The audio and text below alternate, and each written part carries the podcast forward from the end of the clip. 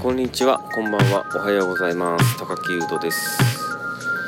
えー、この間仕事でちょっと気づきがあったのでそのことにそのことを話していきたいと思っています、まあ、どんな気づきだったかというとですねえっ、ー、とまあこれ感情の問題と、えー、システムの問題を分けて考えないといけないなっていう気づきだったんですけど具体的に言っていくとですねあの僕がやっている、あの地方公務員の事務の中でですね、あの以降ネットを中心にネットでしかできないようなシステムになっているんですけどもでも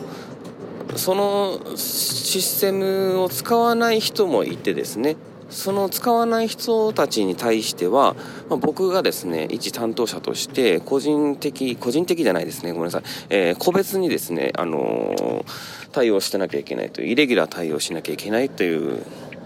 事務がありましてそのジムがですね僕がもうすごい煩わしいなって思ったんですよ。あのある時ですね。あのネットを使えないっていうのがまずちょっとそもそもちょっとどうかなとも正直思うところもあってでそれを僕がですね時間を取ってこれ1人のためにですね、えー、しなきゃいけない。でネットであるとまあ全然手間もかからないし、まあ、システムでですね管理もしやすいんですけど、まあ、そのシステムの管理に載せるためのジムっていうのも僕がその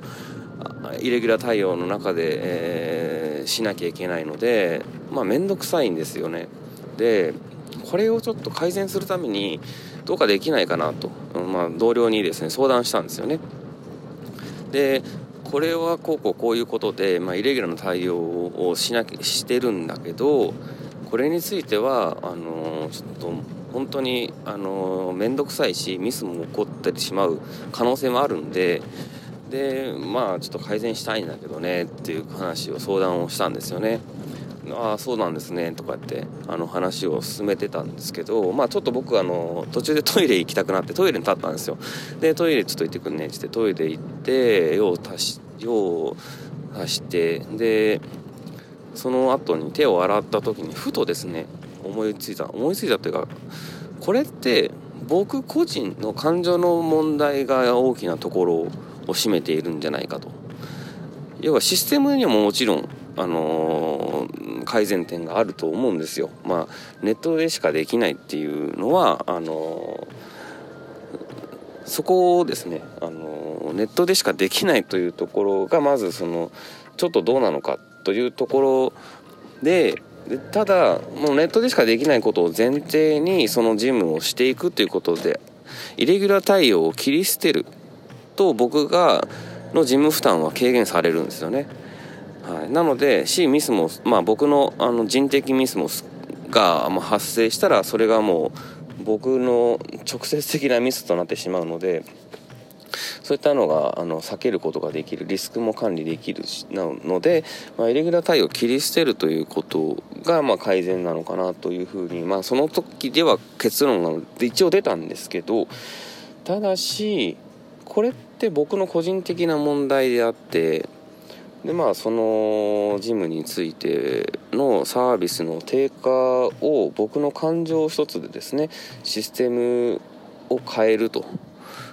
いうのはちょっとそれはダメなんじゃないっていうふうにまあ思って思ったんですよね。はい。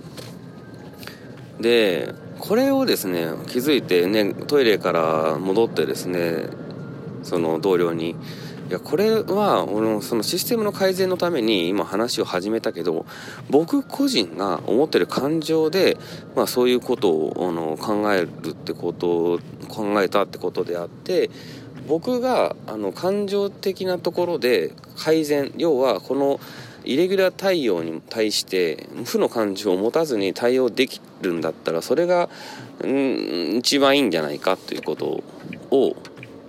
伝えてまあそりゃそうっすけどねっていうことだって。ででもそのジムについてはイレギュラー対応を続けるということになったんですけどこれがですねあのこの間あのこの間というか古典ラジオで深井さんがよく言ってることなんですけどあの感情っていうのね人は動か動かされるというかいうこととめっちゃつながってるなと思って今の社会の仕組みだったり、まあ、システムですよね。これってあのその社会の発達度というか、あの具合というかですね技術の技術の進歩だったりいろんなものに伴ってこれか変わっていってるんですけどその発端になるのって一人の感情そしてその感情がいろんな人に波及をしていって大多数の感情になると。でそれがその感情を解決感情を解決というか感情によってシステムが変えられるという、まあ、ことだと思うんですけど、まあ、これですよね。僕が直面したこの僕の些細な事務のことって。要は僕個人の感情が起因となってシステムを変えようというふうにトライをしようとしたんですけどこれはもうつまりは社会の縮図だなと。フラクタルみたいな感じになるのかなと思って、まあ、そういった気づきがあったので、はいあのー、要はなんかシステムを変えようとするその動機っていうのは感情的なものなんだよということですよね。はい、まあ主には面倒くさいとかですねあとかわいそうだとかですね倫理的な問題だというのも倫理的例えばですよえっと生活困窮者を救済するための法律だったりとかって社会福祉福利厚生とか、まあ、社会福祉上とかっていうのもあるし、まあ、弱きを切り捨てるのかみたいな倫理的なこともあろうけどまあ社会こまあその生活困窮者のまず感情の問題で感情をま解決するというかのこともあるしそれを見てちょっとかわいそうだっていう人たちも